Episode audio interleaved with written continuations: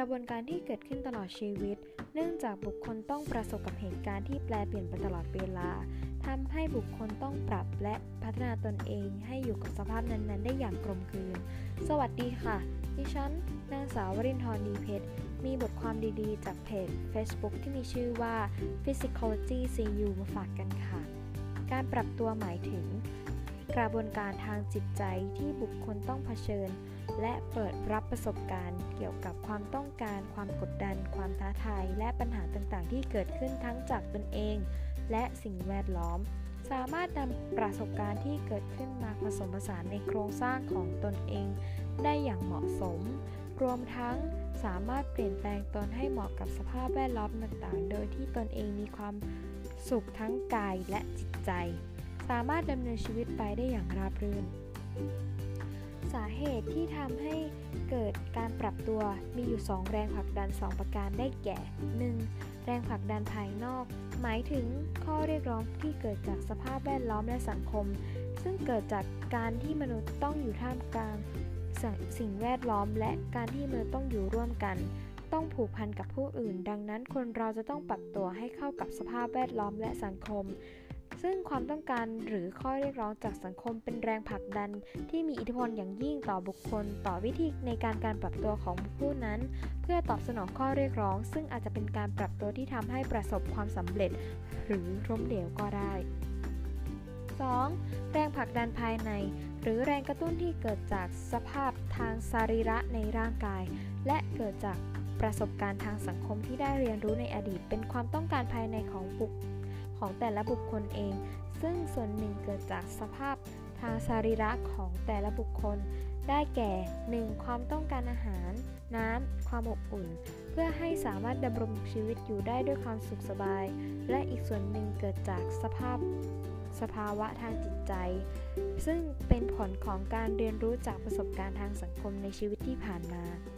การที่บุคคลต้องเผชิญ กับแรงผลักดันทั้งภายในและภายนอกทำให้บุคคลเกิดความรู้สึกทั้งทางบวกและลบ หากเป็นความรู้สึกทางบวก บุคคลก็ไม่จำเป็นต้องปรับตัว หากเป็นความรู้สึกทางลบ บุคคลต้องปรับเปลี่ยนสิ่งต่างๆ นั้นก็คือการปรับตัว แรงผลักดันที่ก่อให้เกิดสภาวะทางจิตใจอาจแบ่งได้เป็น 3 ประเภท ได้แก่ 1. ความกับข้องใจ หมายถึง สภาพของจิตใจ หรือความรู้สึกที่เป็นผลสืบเนื่องมาจากความปรารถนาของบุคคล ถูกขัดขวางไม่อาจบรรลุจุดมุ่งหมายที่ต้องการได้ 2. ความขัดแย้งภายในใจ หมายถึงสภาวะการที่บุคคลเกิดความขัดแย้งในใจตนเอง เกิดเป็นความลำบากใจ หนักใจ หรืออึดอัดใจในการตกลงใจเลือกสิ่งใดสิ่งหนึ่ง 3. ความกดดัน หมายถึงสภาพ การบางประการที่ผลักดันหรือเรียกร้อง บังคับให้บุคคลจำต้องกระทำสิ่งใดสิ่งหนึ่ง เกิดความกดดันนี้เกิดขึ้นได้จากทั้งตนเอง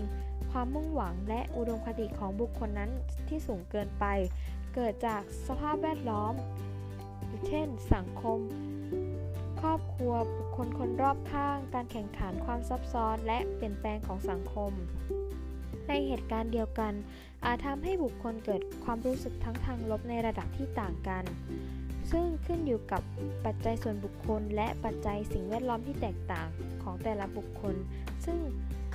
นอกจากการประเมินสภาวะการแล้ว บุคคลยังมีการประเมินขั้นที่ 2 คือประเมินว่าตนเองจะสามารถจัดการกับเหตุการณ์ที่เกิดขึ้นได้อย่างไรบ้าง เป็นการประเมินความสามารถของตนเอง และ